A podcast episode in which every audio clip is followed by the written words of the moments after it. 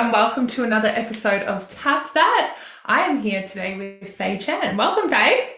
Hello, Laine. Thanks for having me. Thank you for being here. So, Fay, would you mind giving a bit of an introduction for yourself? Okay, I'm Fay. I'm a clinical certified EFT tapping practitioner, and I'm also a mentor for EFT Universe, where you can get certified to become a practitioner. So I'm helping those that are certifying um, refine their notes and discern their session notes, and then go from there.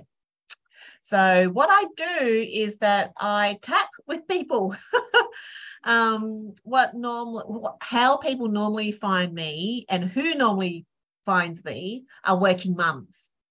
Okay. Working mums end up finding me first, and then they'll go, "Can you work with my child?" Or can you, or they'll go, "Can you work with my partner slash husband?"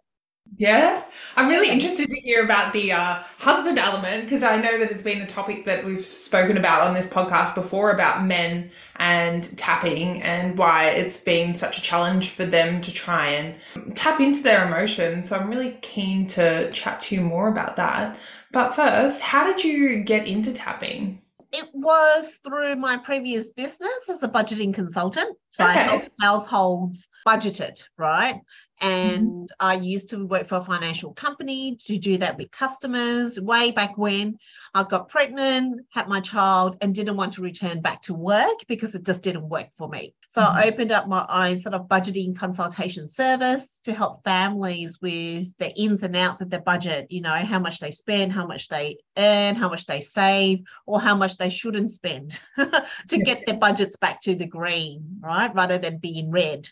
However, it was frustrating dealing with people about money because as much as we can talk about money and the, you know, this is how much you've got minus this is what you're left over. A grade six can do a budget for you. However, when it came to people coughing up their numbers, regurgitating their expenses onto a spreadsheet, telling in their whole life in a numerical way was really confronting for them. Mm. And so what gripped them was the meaning they made having money or not having made having money mean Mm. rather than dealing with the strategy. Yes. So they were really all choked up in trying to see me. And I, I also had a client that, that said, Fay, I'd rather be naked in front of you than just show you my numbers. Yeah, because it really is that confronting for people. Yeah. So I was dealing with the emotion. I wasn't dealing with the strategy. Mm.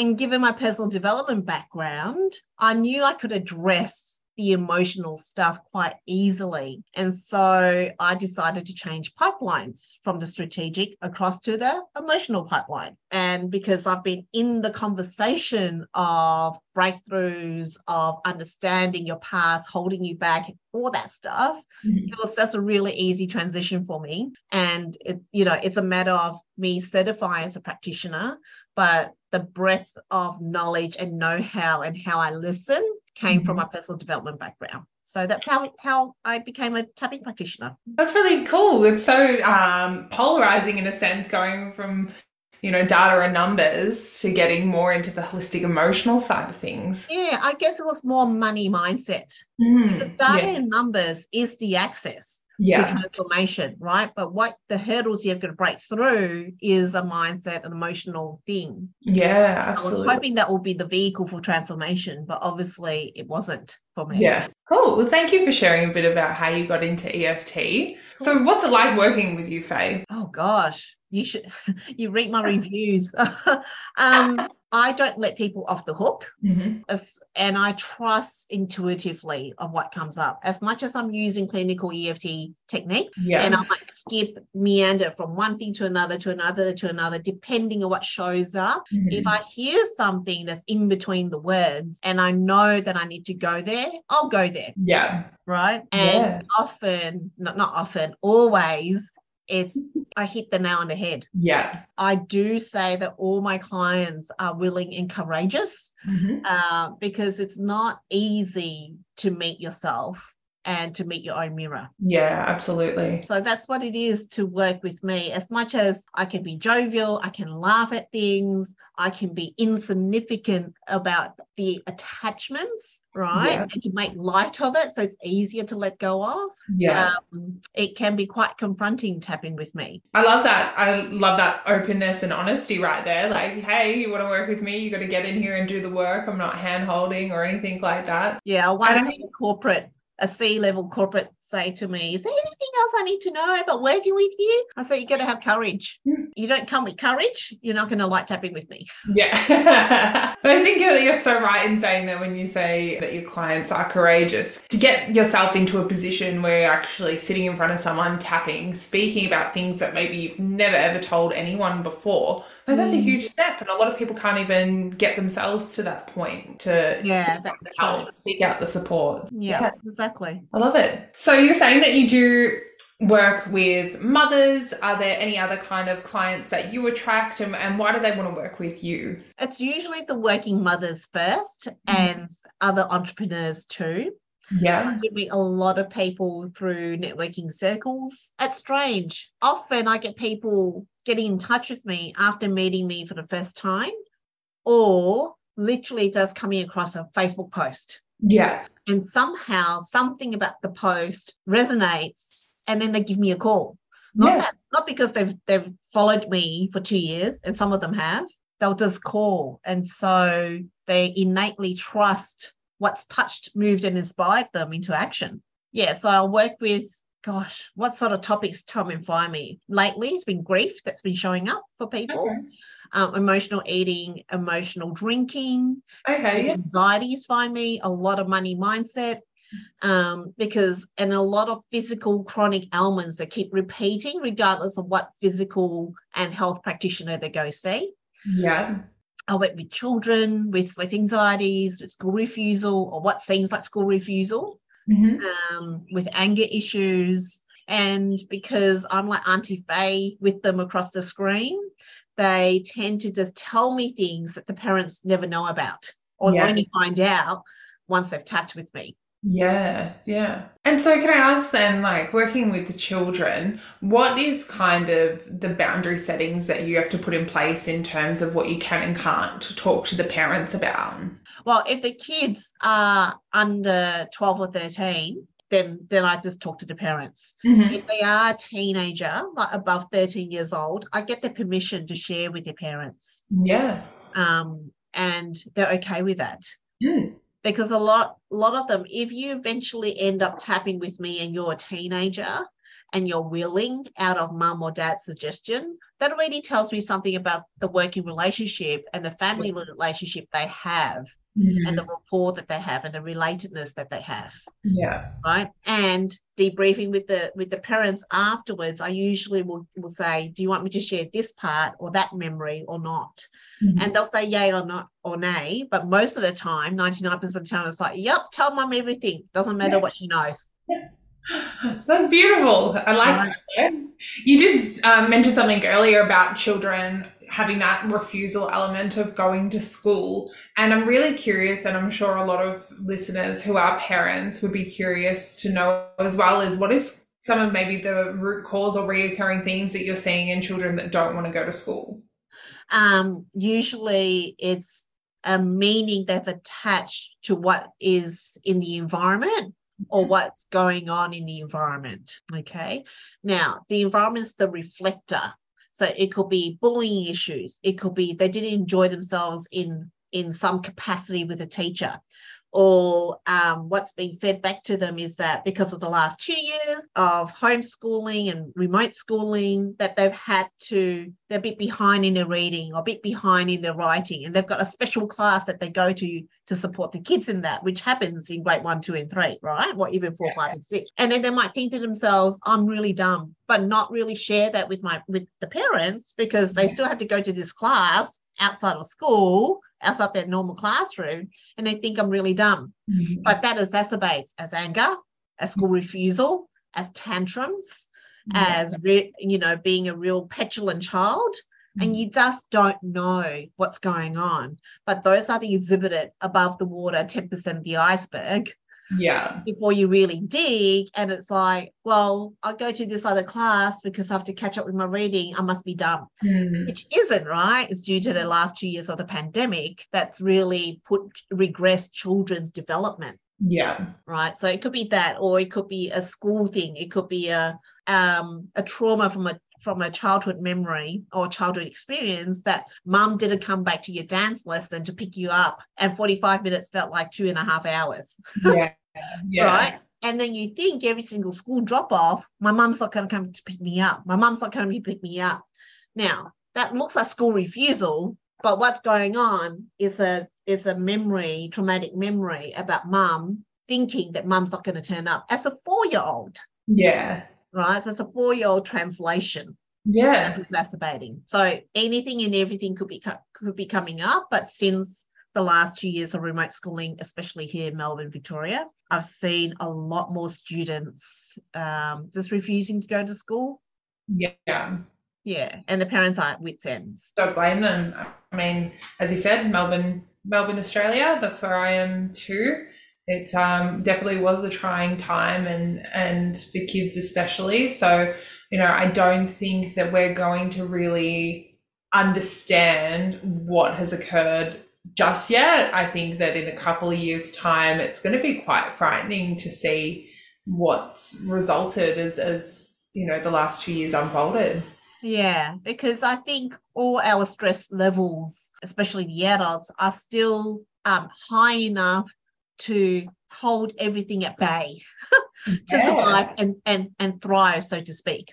Yeah. However, once this sort of blows over or another thing takes over and we start relaxing and easing back into what we think is okay, that's when all the chronic illnesses or anxiety is going to creep back up.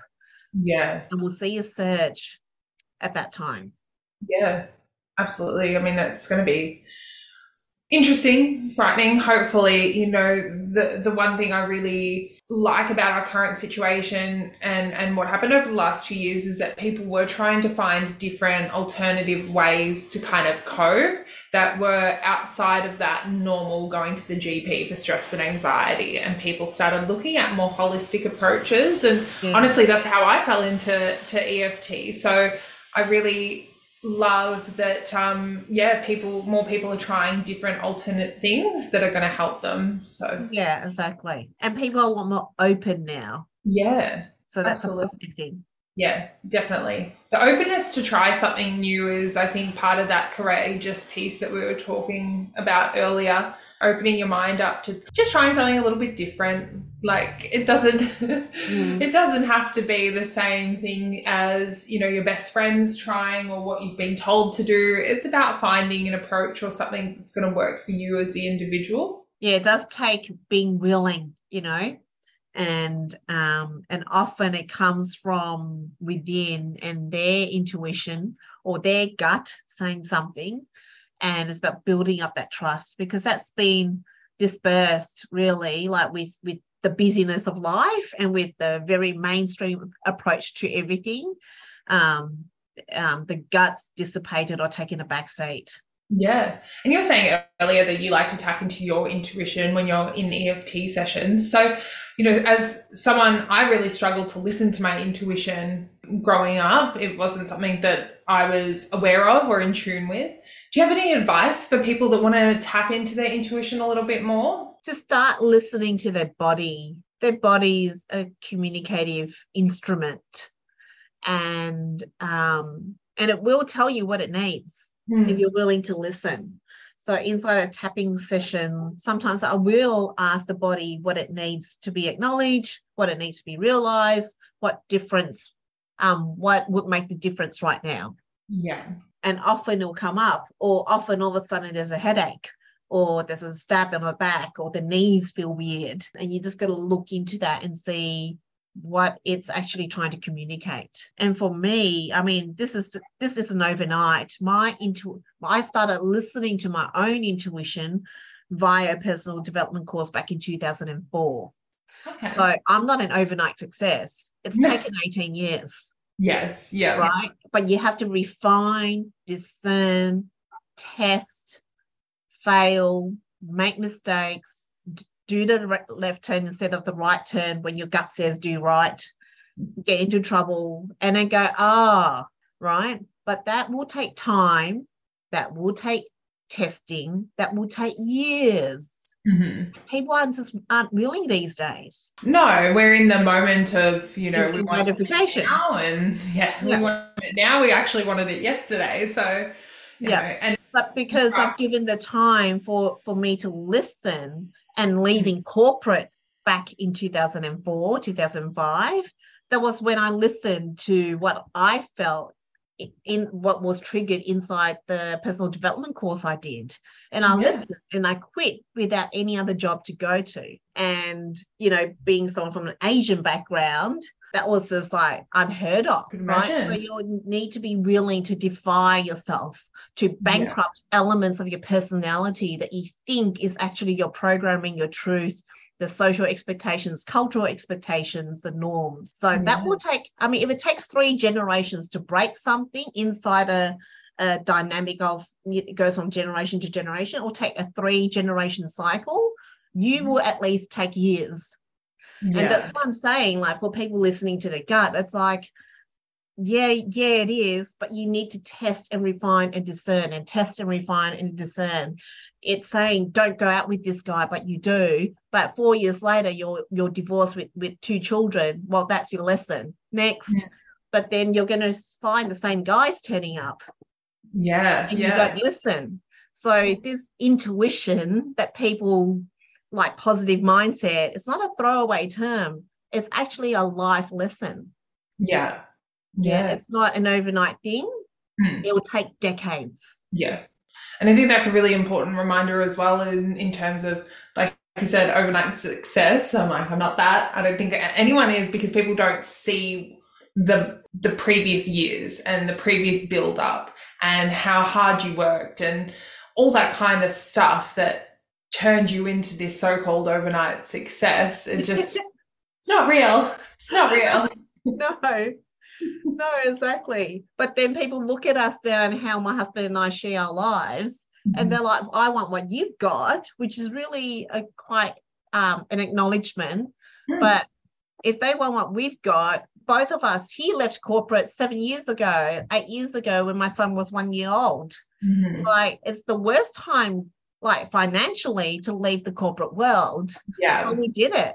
Yeah. But if it wasn't because of my budgeting background, we wouldn't have the savings that we would have to fill the gaps when we, we were under zero. Yeah. Right. So it takes that though. It takes that commitment. And then with with people with a mortgage, two kids, three cars, whatever it is, they're not willing because it's too yeah. much of a risk. But yeah. then your gut will keep telling you. Mm. So I, I totally resonate with that because my partner and I both left our jobs this year and I was in corporate government. My partner was also at his company, which was a global company, and, and we'd both been at our jobs for eight years. And right. the state of the world and what was going on, um, we just decided that we just couldn't do it anymore. We couldn't live from a place that was putting money above our sovereignty and the things that we actually you know, really wanted to do with our time freedom that we just weren't able to do. Well so done. we both stepped away from corporate this year. We both went, walked into very less paying jobs. And for myself, you know, almost pretty much no job. Um, and it was just a very interesting, interesting time. But the amount of joy and opportunity and time freedom that has been presented to us since leaving corporate has just been yeah. phenomenal. Like wouldn't trade it for anything else. So yeah, well done. Yeah, thank you, and well done to you. Resonate deeply with that, so I just had to throw it in there. So, Fay, can you maybe talk about some of the services and things that you offer to clients, especially in like an online capacity? One-on-one tapping. Yeah full stop. Yeah, one on online capacity, one on one tapping. Yeah. Um, every now and then, if I feel pulled to and called to, I'll do um online workshops. Mm-hmm. So I might, you know, I might open it up. We might tap about sleeping anxiety, and um, and I'll open it up as a group tapping thing. Yeah. Um, but I haven't done group tapping ever since the first year of the pandemic. Yeah. And I haven't been really, really called to. There's been Mm. inklings of it, but Yeah. I know transformation works best One on one. one on one. Yeah. In a group situation, um, for me as a practitioner, as much as I can hold the space and the energy and the dynamic of it shifts together, Mhm. um, sometimes it's frustrating for me that I can't because all these memories pre- present themselves and you can't deep dive with every single one so you have to do, just do a general tap across it right um Oh my gosh, it's like talking to a mirror. I feel the same about group tapping. I just Yeah. think that it's really, really challenging to be present for each individual person. And, and like we've said, everyone's so unique in their own kind of memories and traumas and things that have happened to them. It's really, really challenging. yeah Um, so that's why I definitely agree and love the more one on one sessions. You see so much better progress too. yeah it really is and sure i can make more money if i do group tapping sessions versus one-on-ones um and as much as there's a business or revenue validation for that, um, fulfillment wise, it doesn't really carry me forward. Yeah, absolutely. I mean, I think that, that I think and hope the majority of EFT practitioners have got into this kind of space, yes, to make money, but ultimately to be in service to other people at the end of the day. And it's, yeah, Yeah. you're right. Like, yes, I could make uh, so much more money in terms of doing group tapping, but if it's not going to work for people, those people aren't going to come back anyway. So, you know, it's like, what does it matter? yeah, yeah. But maybe one day I'll just do a general sleep anxiety one because I know a lot of people still have trouble sleeping, especially Yeah. like the last two years. yeah, absolutely. So, where can we find you, Fay? I'm on Facebook, Mhm. Instagram as Living Well with Fay, or one word, and Fay Yeah. without the E. So Beautiful. Living Well with Fay. Um, you can find me on Google. So I've got a Google My Business page as such. Yeah. Um, you can find me on LinkedIn um, as Mm-hmm. Fay Chan under my own name. And that's it, really. Just social media. I don't have a website. Yeah, Mm-hmm. I've been operating full time tapping without websites. So for all those people listening and going, oh, I'm a new business. I need to pay someone $5,000 to establish my website. No, you don't. I'm a fine demonstration that you Yeah. don't. Absolutely. And then when you're starting out, like no one's going to be looking at your website anyway. Like I know that you ha- you're not just starting out. It didn't mean that like No, that at I get that. But it just meant when yeah, when people are starting out, you you definitely don't need to be forking out unnecessary money. Um, but yeah, as, And I as- think because this is my second business as such, I did have a, have a website for budgeting one two three, Mhm. And that was just really to capture like there was some landing pages there to capture the emails and what have you as Yeah. a handout that I did, two handouts. However, it really didn't generate anything else other than emails. Mhm. And when I started to transition across to EFT tapping, I knew that it was, I just knew I need to build more of a social presence, yeah, um, an understanding of the craft, as well Mhm. as share my um, reviews from clients all the time. yeah, Um, and the word of mouth has really worked well for me because I've actually created the results for my clients that it works anyway. And that's the best form of advertising yeah. when it comes from other people. 100% agree. And I think that that's a really great piece of advice for new EFT practitioners that are just starting out. You know, your brand is your identity, it's who you are as an individual. And if you can get into a place where you are building community and having an online presence without necessarily having to have a website, then that's all good. Exactly. Yeah. Yeah, people do a search on you anyway. Exactly. If they're really that keen to find out more about you, they've probably punched your name into Google already. Exactly. like I did for Fay before this Yeah. podcast. yeah. but thank you so much, Fay. I so appreciate you coming on and having a chat with me. I'll make sure that I put all of your socials in the show notes. Sure. Thank you so much. Thank you for having me. Really enjoyed the conversation, Laine. Yeah, me too. Thanks, Fay. Bye, everyone.